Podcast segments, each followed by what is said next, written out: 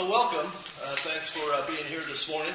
I'm going to try and uh, uh cover a few things for you. I want to talk about uh, a missionary lifestyle, uh, talk about a little bit about financial preparation, heading for the mission field, and then finally discuss some options.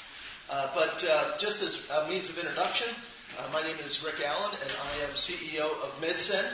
And back in the late 80s, there were a number of. Yes, sir. Gotta wear this one as well. Oh, wow, they got you all done up here.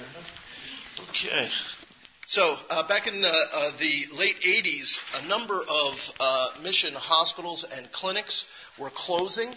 And uh, an individual named Dr. Dan Fountain went uh, and took it upon himself to try and understand why this was happening. And what was discovered uh, was the fact that the World War II generation was heading home from the mission field and no one was coming to replace them. And the reason was educational debt, that so many young healthcare professionals had educational debt that um, uh, they were trying to pay off before they went on to the mission field. So MedSend was created to remove educational debt as an obstacle for going on to the mission field. So effectively, what we do is an individual uh, applies to a mission sending agency, and just about everybody here is a partner of MedSend. And uh, once you decide who you're going with, then you apply to MedSend, uh, and we review your application. Um, most of the times, approve it, and then uh, uh, provide you a grant that pays, makes your monthly uh, educational loan payments as long as you stay out on the mission field. So that's the, uh, uh, the plan, and uh, it has been working now for 22 years. We've given away about $16 million uh, to almost 500 individuals. We're paying on about 165 loans right now. So uh, the Lord has just really blessed the program, and I hope maybe someday it'll bless it'll bless you as well. But um, what? Uh, raise your hand if you uh, absolutely feel called by God to go onto the mission field. Well, that's a lot. And how many are exploring? You know, just kind of, well, let's see what God has. All right, great. Excellent. Outstanding. So, um, now, raise your hand if when you finish, if you still, still are in your education, uh, or if you've finished up, if you have debt, educational debt. Okay, so it's a good, it's a good percentage of you. So, um, it doesn't matter where you are in uh, this process of um, uh, considering um, going on to the mission field, uh, what I would like to propose is that you are in the middle of boot camp right now. Has anybody served in the military? What was boot camp like? Interesting. In- interesting. I paused before I said that. That's right. Keep it clean. Who else? Who else has been in the military and, and been through boot camp? What was that experience like? intensive training. Yep. Yep. So here's what here's what I would like to have you consider. The fact that you are considering going on to the mission field, that this is your time of preparation. This is your uh, missionary boot camp uh, the time before you go onto the mission field. And like any good soldier, we're preparing ourselves for the battle of our Lord, right? We're preparing to go into battle uh, throughout the world, wherever you're called. It could be here domestically in the United States, and it could be someplace else internationally. But this is your time of boot camp. It's your time to prepare yourself to go. And uh, what I'd like to do is I would like you to just kind of turn to a partner, maybe three or four of you. This room isn't that conducive for doing this, but if you could just turn to one another. And what are the characteristics of a missionary lifestyle? What does that mean to you? Right? Just kind of jot down what you think those characteristics are. If I could get uh, a couple of people just to uh, just to call out what what are the what are the attributes what are the attributes of a missionary lifestyle? What does it look like? Just anyone call out. Flexibility. Flexibility, that's a great one. What a, living simply. Mm-hmm. Working in God's time, yeah, patience. Mm-hmm. Endurance. Endurance. Yep, culturally mindful, culturally sensitive. Yeah, absolutely. That's a great one. Teachable. Hmm Intentional. Intentional. It's great. Humor. Humor. yeah. I think that goes with the patience too, you know. Be a learner, not a teacher. okay. Yeah. Learner. That's great. Creative. Say that again. Creative. Okay. Creative. That's right. Yep.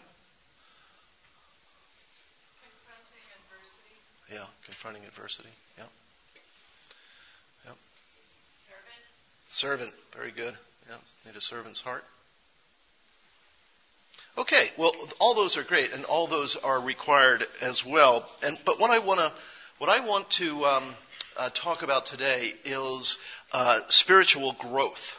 Right, that this missionary lifestyle requires spiritual growth, and um, what I want to do is to propose that it requires practicing spiritual discipline, right, and spiritual disciplines. And uh, spiritual growth is an ongoing process that, in the life of the Christ follower, it is something that we continually um, desire for, but it's also something that we need to work at. And uh, people over the last 2,000 years have been responding to the gospel in this manner and growing in this manner.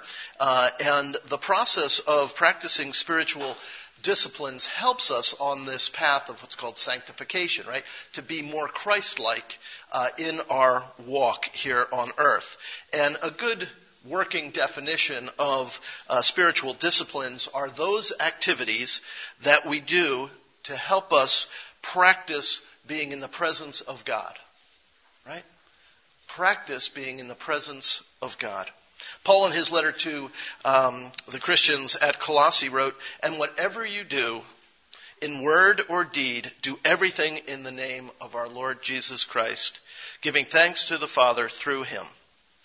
There's a, uh, an author who uh, is Richard Foster, and in his, the beginning of his book, The Celebration of Discipline, he wrote these words Superficiality is the curse of our age. He went on, the doctrine of instant satisfaction is a, is primarily a spiritual problem. The desperate need is not for a greater number of intelligent people or gifted people, but rather deep people. And uh, these spiritual disciplines are not an end to themselves, right? Even though they're wonderful habits or practices, their purpose is to provide a means by which believers, Christ followers, can grow into mature disciples of our Lord Jesus. The Bible does not contain a list that spells out what these things are, right? Uh, but various writers through the ages have identified them and uh, classified them. And one of the best known uh, is a book by Dallas Willard, uh, A Spirit of the uh, Disciplines. And in that book, in chapter 9, he lays out kind of what he believes are these disciplines that are good for us to practice. And I'm just going to share them with you. Uh, solitude, silence, Bible study, fasting, financial stewardship, journaling, serving, praying, fellowship, and confession. Now, when you consider these things, you can see how countercultural they are to the culture that we live in here in the United States. Right? Our culture is in opposition. We're encouraged to live life in the fast lane. And uh, I live, my wife and I uh, live just outside of New York City. We live in Connecticut. And uh, it is life in the fast lane. And if you join in, uh, there will be no time for silence. There will be no time for solitude. There will be no time for Bible study, uh, journaling. All of these disciplines that have been worked on through Christ followers through the ages get pushed aside because of the pace of lifestyle. And we need to be careful working in our culture that we don't just become overwhelmed by the speed of it, right? We're measured by our productivity and by our contributions. Right? We're encouraged to take whatever we can for our own pleasure and for our own comfort. The spiritual disciplines are in opposite, uh, opposition to those things, right? To the things that our culture values. But these disciplines of the spiritual life, they call us to move beyond this superficial living and move into a, the, our, the, depth of the relationship with our Lord. Right? That's the, the purpose of them. To become spiritually mature people requires a level of discipline that'll result in a lifestyle that recognizes and consistently responds to God's presence in our life. Wouldn't that be a good thing? Right? As Jesus told Peter, he said, Stay awake and pray so that you won't enter into temptation. The spirit is willing, but the flesh is weak. And spiritual disciplines can strengthen us so that our response to God's presence will be more consistent. We will see God standing with us in all that we do. Right? As we practice these things, we will, we will come to realize that we are in all times, in all ways, in God's presence. Right?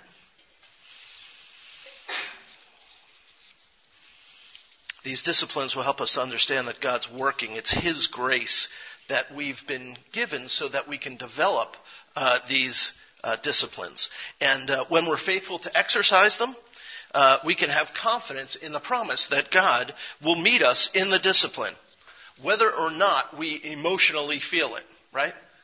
We can have confidence that God will be sitting in the midst of our discipline, encouraging us, coming alongside of us. And one of the problems today is that many people make the mistake uh, of confusing uh, discipline and godliness. And uh, when you do that, it can lead to legalism and self-righteousness. So as you practice these spiritual uh, disciplines, you want to be careful you don't allow that to happen. Um, discipline for the purpose of discipline, in, in and of itself, will not make you godly, right? It won't move you along through this process. It'll most likely make you proud, right? Uh, and that's obviously not what God intends for us. Uh, discipline is what's supposed to aim us in the direction of God. The disciplines of the Christian life are part of the means that God uses to grow us. And it requires daily sustained effort. It requires perseverance. To make it through boot camp takes perseverance, right? It's the people who shared with us. Uh, it's tough, right? Every good soldier must do three things, right? Practice the basics, practice the basics, and practice the basics, right? That's what it requires. Going back to the basics, the basics of these spiritual dis- disciplines that our Lord calls us to. And ultimately, God brings you to Himself through this process, right? He works through your discipline a discipline that gets you into His Word, meditating on His Word, and then praying for insights and wisdom in order to understand what He wants to reveal to you, the plan He has specifically for your life as a unique individual, right?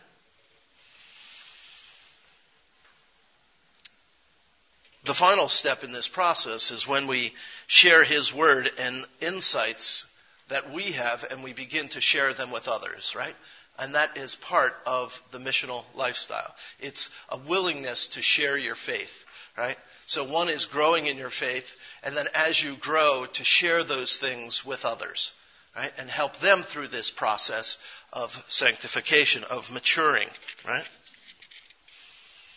I want to focus in on one of those spiritual uh, disciplines in uh, uh, particular. And uh, specifically, uh, I want to focus in on financial stewardship because that really is the area where MedSend uh, focuses its attention. And um, how many of you are aware? I don't need a show of hands, but are you aware that a mission organization, a mission sending organization, will not send you onto the mission field if you have debt? Debt of any kind educational debt, mortgage debt, credit card debt, card debt. I mean, in today's world, there's so many fo- so many forms of debt, right? That uh, most of us have some form of debt. Who who's got? Let me see a show of hands. Just who has some form of debt right now, right? Yeah, it's got to be 90 percent. 90 percent of us, right, have some form of debt, and that debt can get in the way, right? As Christians, we are to see all of the resources that we have, including our very own minds, right? These things we're to see as owned by our Lord. Right? All things are under the ownership and the authority of, of God, and He may allow us to possess some things, right? Uh, or to use them, but ultimately they all go back to being God's, right? They belong to God, and we are caretakers in the end. And that is everything that we have been blessed with. Right? So when you look at debt, what is, what is debt? What does it, what does it mean, right? It's a commitment to pay something in the future for the use of it, money, today, right? So it's a, it's a future commitment. It's something that we step up to sometime into the future. And, um, uh, you know, if God has not provided you with the resources today, what basis do you believe that you'll have for borrowing against a future that does not ultimately belong to you?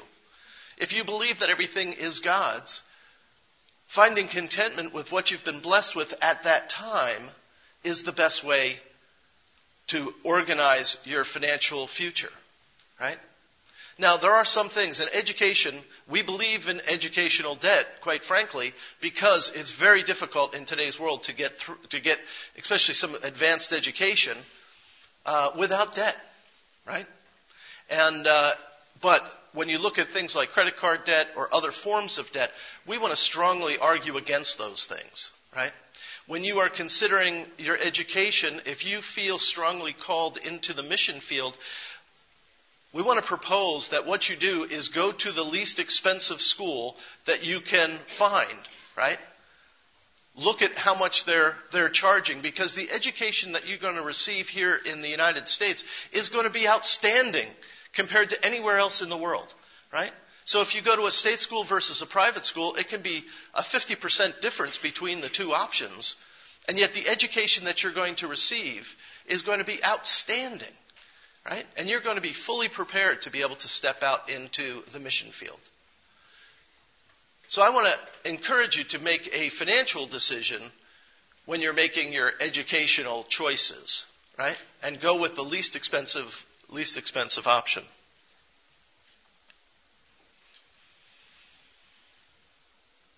The world has invaded the church, right? That's that's you and me, and um, we have been misled by the great deceiver. I want to argue that, right?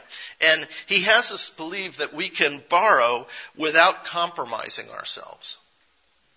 Right? We can borrow money without compromising ourselves.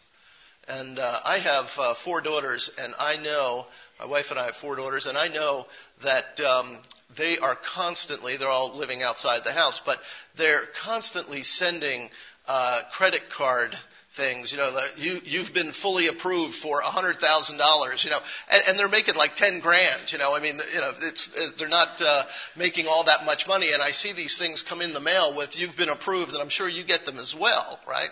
It's like how in the world would you ever be able to pay back those things? And if you're not disciplined in at least your financial management, you can get yourself into trouble very quickly. And um, you know, we've been deceived that oh, it's okay, go ahead and borrow. You know, you'll figure it out. It, it'll, it'll, you'll, there's to some, some way you're to figure it out uh, how to pay it back. But that's a deception, right? Because debt can be the one to influence how you're going to serve God, as opposed to God being the one who determines that. Your life can be managed by debt. And that's a terrible thing. And it's one of the reasons why MedSend is in existence to help you handle your educational debt. Right? But you've got to be careful about the other forms of debt that you are going to be tempted with, right? You're going to want to put away and pay off credit cards just as quickly as you can. I want to encourage you to write a, um, a life mission statement. Has anybody done that? Has anybody done a, a life mission statement? All right. So there's a bunch of different ways that you can do this. Uh, Rick Warren in Saddleback Church out on the West Coast has put together something that's kind of easy and accessible, and it's uh, called Shape. And he looks specifically at the spiritual gifts, what your heart is, your ability, personality, and experience. Right? Uh, you can get this on the web, and he can help you kind of walk through it. There's some books that help you through it. Uh, there's other ways that you can do this, but ultimately, you want to put together something that is a life mission statement. In order to keep you focused, in order to keep you in the presence of the Lord as you're walking through life, taking a look at how you've been been gifted through this, right? And um, what you another way is to borrow only those things that you absolutely need, right? Those things that are essential in life, not to attain a lifestyle. Right? And there's going to be all kinds of temptations around you to do that and to encourage you to live uh, the lifestyle of a healthcare professional in the United States today. And frankly, it's an opposition to the missionary lifestyle. Right? They really are. They're in opposition to one another. You don't need the BMW now. Right? You don't need the fancy new car now, right? This is where the life goals kind of play into. And some people will be committed to borrowing just as much as they possibly can. They're going to take advantage of those credit card uh, uh, enticements that come in the mail. And um, uh, if you are to be called a Christ follower, nevertheless a missionary, you are called to be all that God has created you individually to be, right? And it's not to be beholden to the things of this world. Right? Learn to be disciplined about the use of money. Put a financial control plan or a budget in place. How many people have a budget? All right. Now, how many people have a budget that they stick to? That's pretty good, you know. That's pretty good. Uh, I'm going to recommend that you not tithe or support missionaries with borrowed money.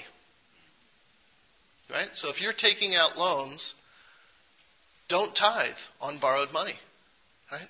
There's a time and a place for that. Right? But not with borrowed money. Do not borrow for short term mission trips. Don't use borrowed money to do that. Use credit cards when they're absolutely necessary. Right?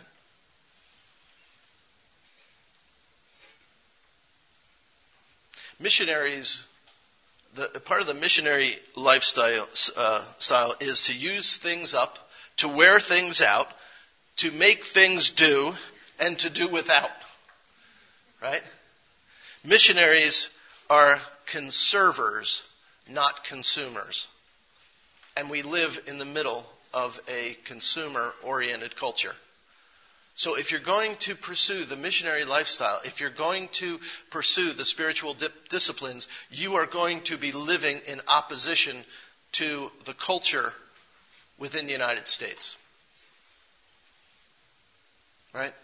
If you don't feel like you're doing that today, I want to encourage you to find ways to live this lifestyle out. Now, uh, let me be more specific uh, about uh, MedSend, and I would like to leave a few minutes to answer some questions that uh, that you might have. Um, do you, does anyone have anything that they want to discuss or point and direct me? Yes. Um, I have a question that you mentioned with regards to debt, and specifically with regards to mortgages. Mm-hmm. Yeah.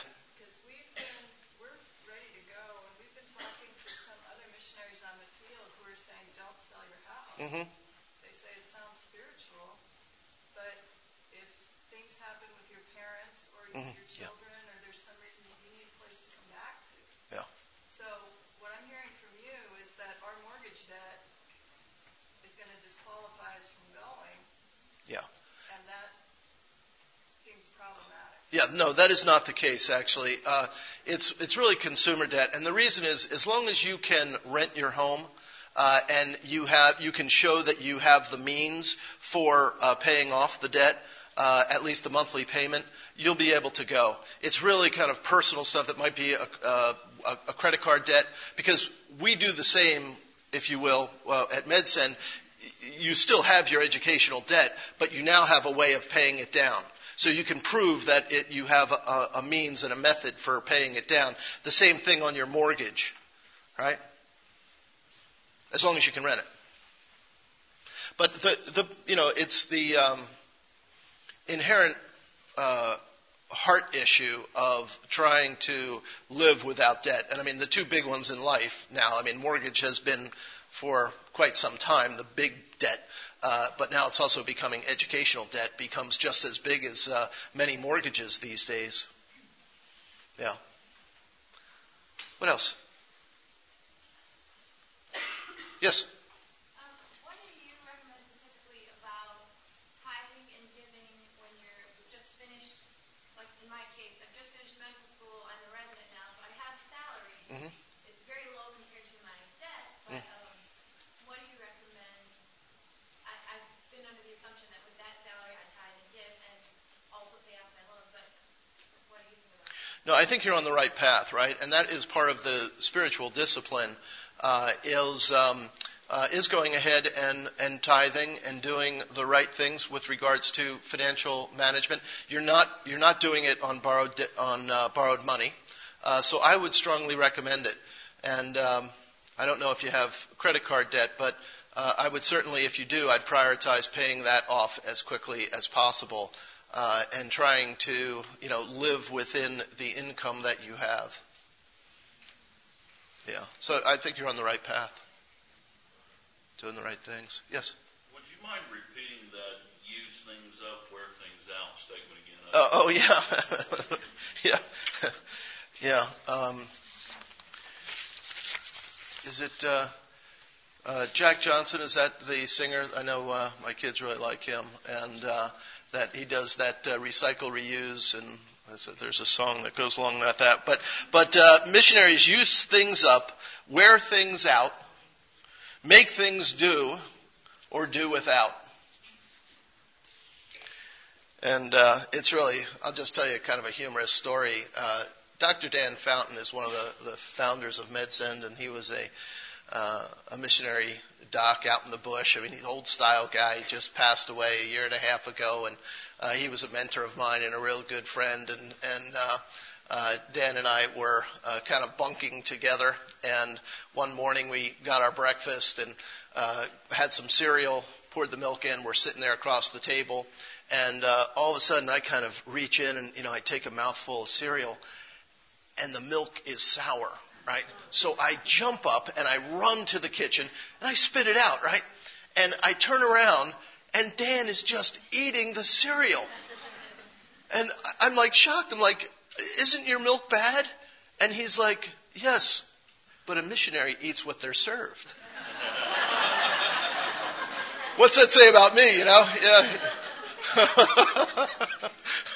And uh, that was the attitude. A missionary eats what they're served, including, uh, it turned out to be buttermilk, by the way. It wasn't sour milk, but sure tasted like sour milk. So. Thank you. Yes, you're welcome. What else? Yes? Um, my husband has been accepted to um, a medical school that's based in the Caribbean, mm-hmm. not American. Yep.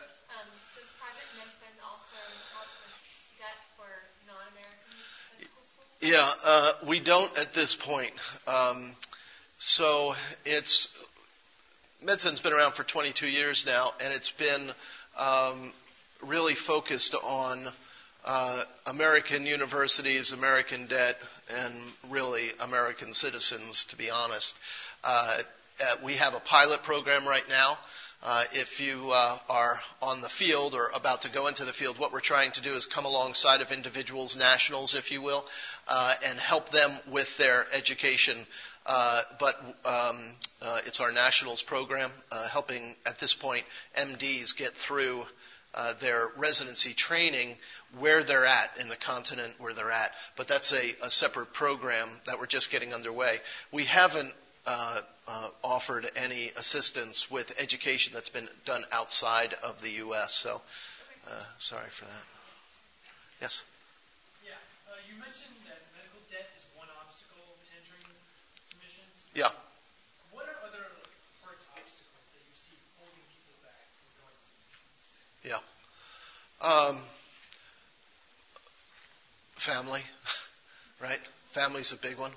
Um, and it's probably one of the larger reasons why, one of the top five reasons why people leave the field, right? It's loved ones.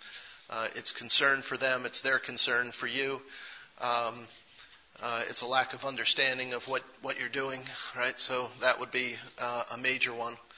Um, one of the things that so with our board, uh, so to get to MedSend, the way it works is you you know get to a sending agency and then you uh, send a specific application to us, us, and the MedSend board approves it. And the two biggest things we we approve. Um, you know, 90% of the applications that come our way.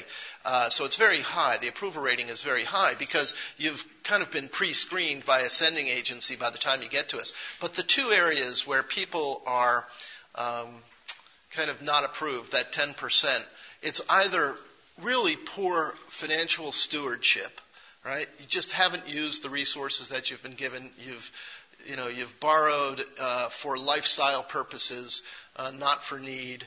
Uh, and the um, the second one is either a unwillingness to share your faith.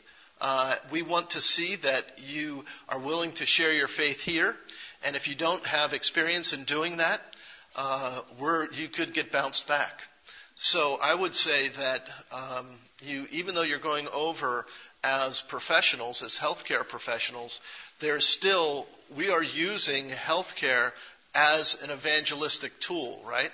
So this is not about just a works model right? Where you're going over to heal people's body, but you all have the opportunity to not only heal people's body, but impact them for eternity through sharing the love of Jesus Christ, right?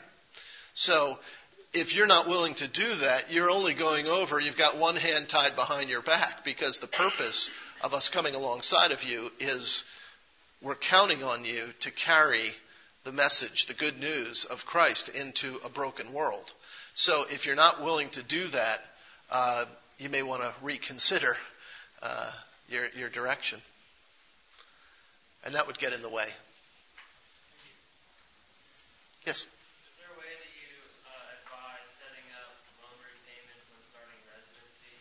Yes. Yep, we do. So um, I'm going to talk to you just about two uh, government programs that are in place right now and uh, one is uh, IBR, income-based repayment, uh, and the other one is public service loan forgiveness. Public service loan forgiveness was put into place uh, by President Bush in the final days of his administration, and he did it in order to encourage people to be in public service. And if you are uh, working for a 501c3, a not for profit, which mission sending organizations are, uh, and you have loans from Direct Loan Corp, it only applies if you have loans from Direct Loan Corp. Uh, and the way that it works is if you're working for a 501c3, a not for profit, uh, after 10 years, you will have loan forgiveness. So whatever your loan is, they'll pay it off. And I put it in the context of a question around residency because many uh, hospitals, in particular, places where you are likely to be doing your residency, right? Many of them are non for profit hospitals. So the day you start residency, you can effectively uh, start to have this countdown of 10 years. So if you're with Direct Loan Corp, we strongly recommend that you join this program. And um, uh, when the time comes for you to go on the mission field, we'll then pick up your, your payments for however many years is left over, right? But if you're on a, a, a three, a four, or five year residency, uh, you can have that amount uh, of the 10 years already accounted for if you're in direct loan. Now, uh, the other program is the, uh, uh, the IBR, right? Income based repayment. And uh, you want to be careful here. We do not give financial advice intentionally, uh, but uh, you just want to be careful because effectively what you're doing, uh, President Obama put this in place when he first came into office, and effectively he put it in place so that the student loan infrastructure wouldn't collapse because so many people were out of work, so many young people were getting out of school, and they had no means of paying the loan back. So every loan that you will take uh, will be based, the payment will be based upon how much money you borrowed, what the interest rate is, and how much time that you're going to pay it back. Well, what the government came into place uh, did with income-based repayment is to say, forget about those rules. We don't really care how much you owe or how long it's going to take you to pay it off. What we care about is how much money you're making, and then we're going to base the monthly payment on how much money you're making. Right? So it's income-based repayment, and quite frankly, for missionaries, in many cases, your loan goes to zero right? It goes to zero. And um, uh, the way that it works is that uh, for the, no more than 10% of your principal will be accumulated in interest. So if you have a $100,000 debt, uh, interest would stop accumulating at $10,000. Right? So it's 10%. But you could wind up coming back from, let's say, the mission field, having paid zero while you're out there, you left with a hundred thousand, you come back with a hundred and ten thousand dollars worth of debt. Right? Now, after 25 years, they will relieve, they, they give debt relief after 25 years. But you want to be really careful with this program.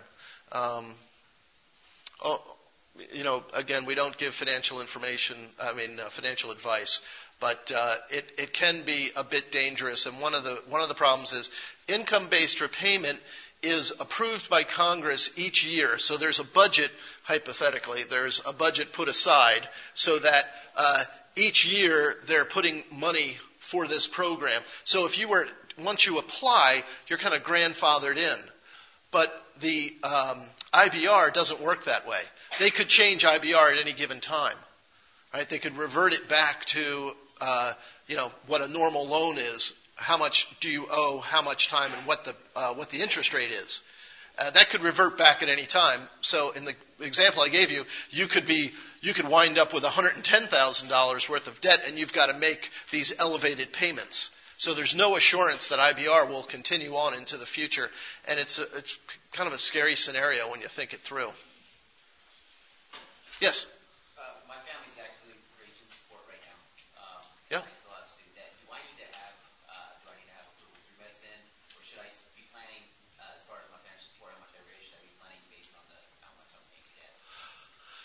Uh, yeah, you'll. Um, your sending agency can give you that guidance, uh, but I'll tell you from us, I would say that you should apply to us now. Typically, the sending agency, and I can't speak for them, we have 70 sending agencies that are our, our partners, so, you know, the, the policies are, are all different. But uh, typically, they won't allow you to raise money in your support for debt payment. So, uh, you'll need to apply to MedSend once you identify your sending agency, right? And you want to give us, uh, you know, nine months to a year is nice. I mean, sometimes, you know, we can move faster, uh, but there have been times when the economic downturn occurred in 08 where it took us a while to raise the money. Uh, and so we were telling people we really needed, you know, a year uh, out because money was tight. So give us nine months to a year uh, from when you think you're going to be going uh, to uh, bring your application to us. All right? Because it's a two step process. One is you are approved, meaning we've looked at your application and, and we've said okay. And then the second step is we raise the money. Now, sometimes, and right now is one of those periods where those two things happen simultaneous uh, because we've got many uh, very generous donors. And uh, they've stepped up to it so that we can approve and fund uh, at the same time right now, but that's not always the case. And you know, our whole model is to get you is to you know free you from this debt to get you onto the mission field as quickly as possible. So uh, you know, if we don't have the time to raise the money, it kind of flies in the face of what we're all about and you know what what we're trying to do for you. Yes. Uh, it is. Uh, there's some churches, there's some foundations uh, that support us, but primarily it's uh, it's individuals that are are generous, you know, Christ followers, and they know they know and believe the impact that you're going to have. Right? The world desperately needs what you have to offer. I can't stress that enough. Uh, it is, um, uh, it's amazing. We, you know, we're right now we're paying on about 165 loans at any given time. So people are sending us their their letters and updates all the time, uh, and it's amazing the way God uses healthcare providers to touch people, right? Um, and uh, between your professional skills and your love of our Lord, taking the good news to people that are in hurting situations, uh, when those two things come together, you literally see miracles. I mean, it's amazing the way God will work through your hands uh, and through your mind. Uh, it's, it's, such a blessing uh, to see. Yeah. Yeah.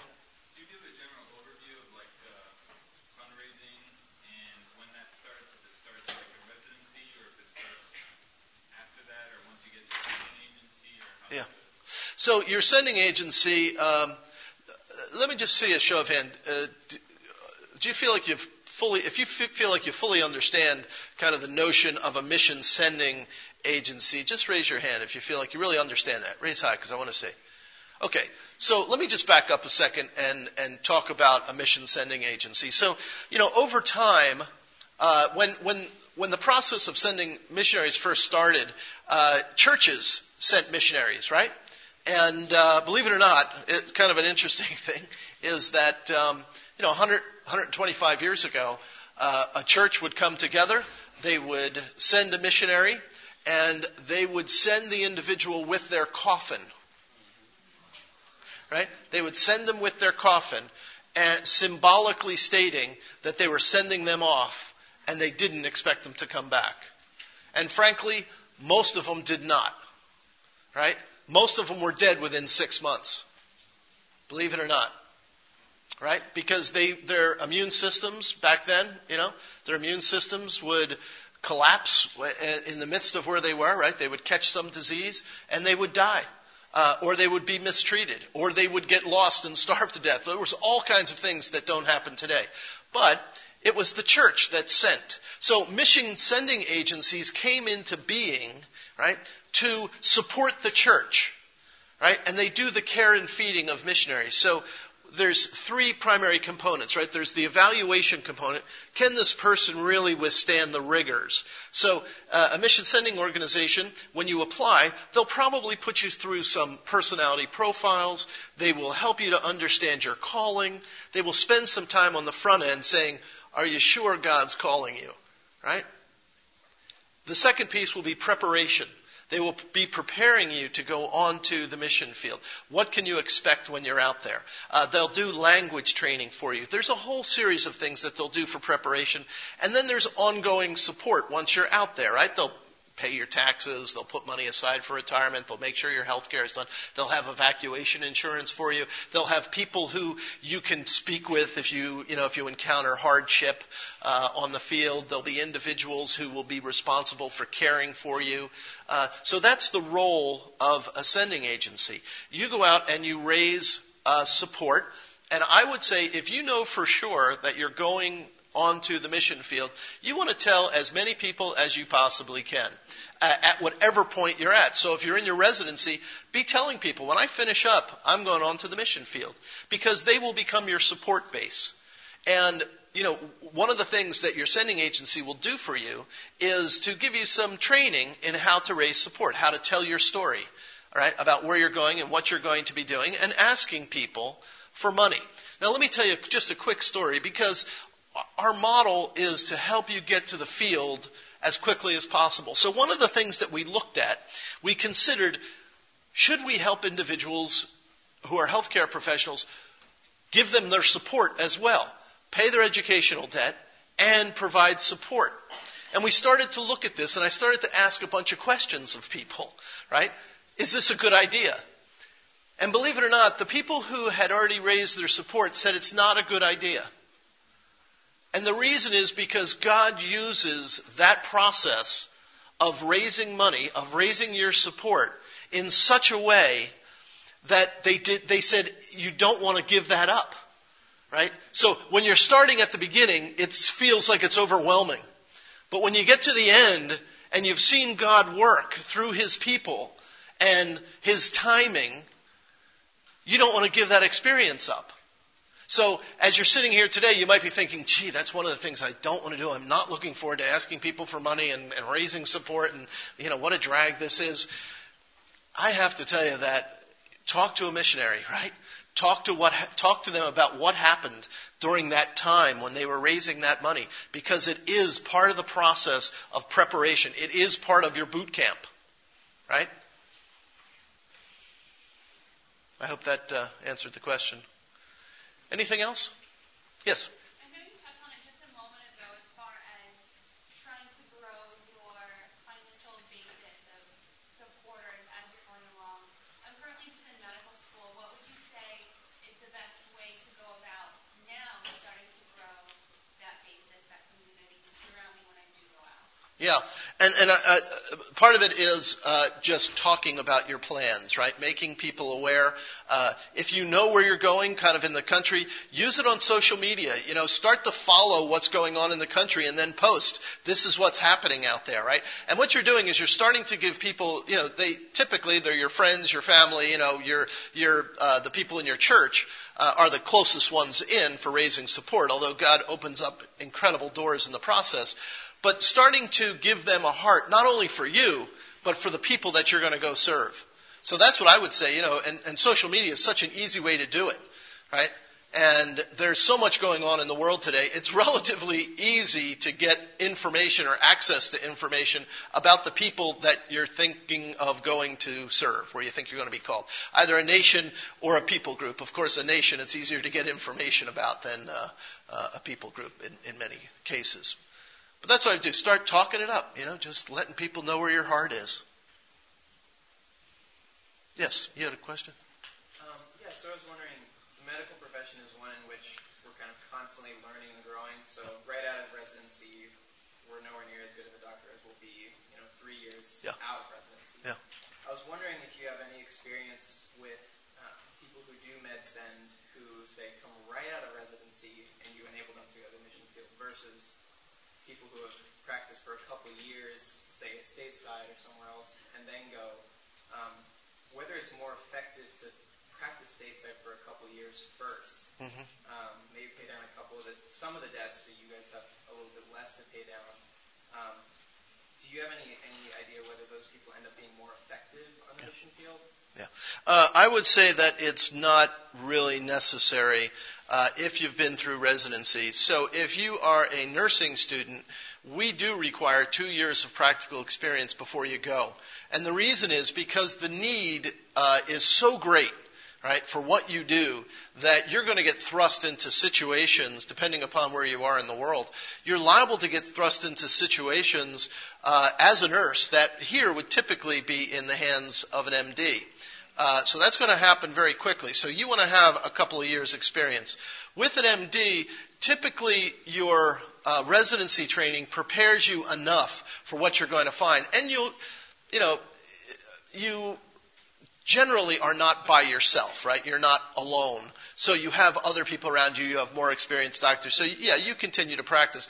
But here's the situation, in all honesty. What you're going to experience there is so different from what you're going to experience here that more experience of this, more Western experience, doesn't do any good. Right? And, you know, you're, you're going to live in an entirely different world. And what, more of this, you are way over prepared already, to be honest with you, you know, for what you're going to face.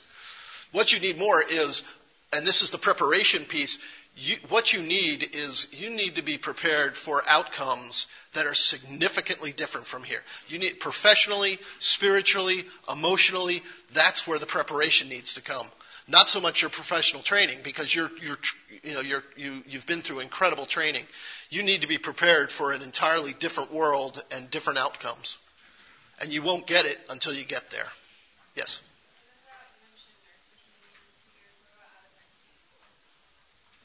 I, am sorry, I heard. Uh, we can look at the situation. You know, everybody's situation is different, uh, but generally, I, I, would say apply. You know, I mean, I, I can't give you a. It's not hard and fast. Yeah. You can talk to me later. You know, to come up and I'll try and help you with that uh, the, the specifics of it. Yes. Um, so for those of us who may have family members who are not necessarily excited about the fact that we're interested in mission, Yeah. aside of like praying and continuing the conversation, how would you suggest that you know we continue the conversation? I guess. Um, part of it would be uh, so. The, the first place I go with that, right, is are your loved ones Christ followers, right? So, you know, that's not always the case where your family are, are Christ followers. Uh, in which case, if they're not Christ followers, they don't have any context for what you're doing, right? And that is that much more difficult. Um, uh, if they are Christ followers, then what I would recommend is that you you start to open, you know, try and help them to open up their worldview about the mission that Christ has asked us uh, to be on. Right, Uh, this kind of global care, taking taking the love, taking the good news of Christ to the world, and what the desperate need is. Um, I can tell you, uh, there, the um, the need for healthcare workers in the world is uh, desperate, right? No matter what area of healthcare you're in, it's desperate. We just sent an OBGYN to a place, or we helped her to get there, to a place where there's two million women, and they have not had an OBGYN in 20 years. Think about that, right? Uh, my wife used to get all bent out of shape when our kids were young if, if our pediatrician could not accept, could not see our kids the same day that they were sick, right? I'm aware of a place where there are three pediatricians for four million children, right?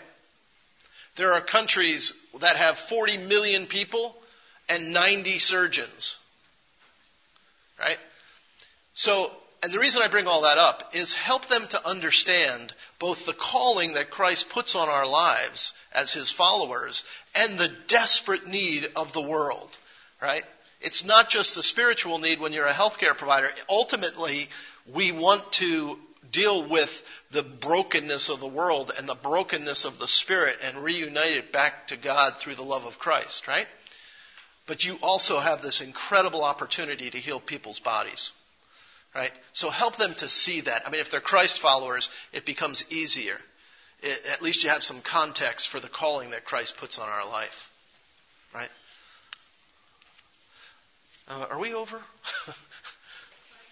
Five more minutes. Okay.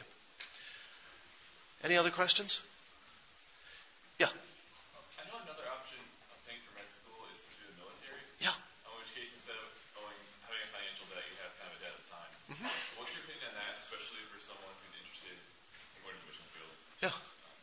Yeah, so uh, military is a great option. Uh, it's uh, available to you, and I feel great about what they what they do. Uh, it's a you know it's a commitment of time. You can't practice your faith. You know you you have the opportunity to continue to heal, uh, but you know being intentional about you know being a missionary uh, puts you back a, a few years. But I see it as a a very um, uh, viable option. You know. Uh, no issue. And the other option that I haven't mentioned is that the federal government also has a program that if you go and, and are willing to serve in rural areas in the United States, right, there are areas uh, in the U.S. that are considered uh, zones where there isn't enough healthcare professionals, and you can join this program and they will also pay down uh, your debt. Right? And that's a very viable option. Yes, sir. I just want to speak to the, the military question. Yeah. Coming from a family of military chaplains, it, it is a mission field.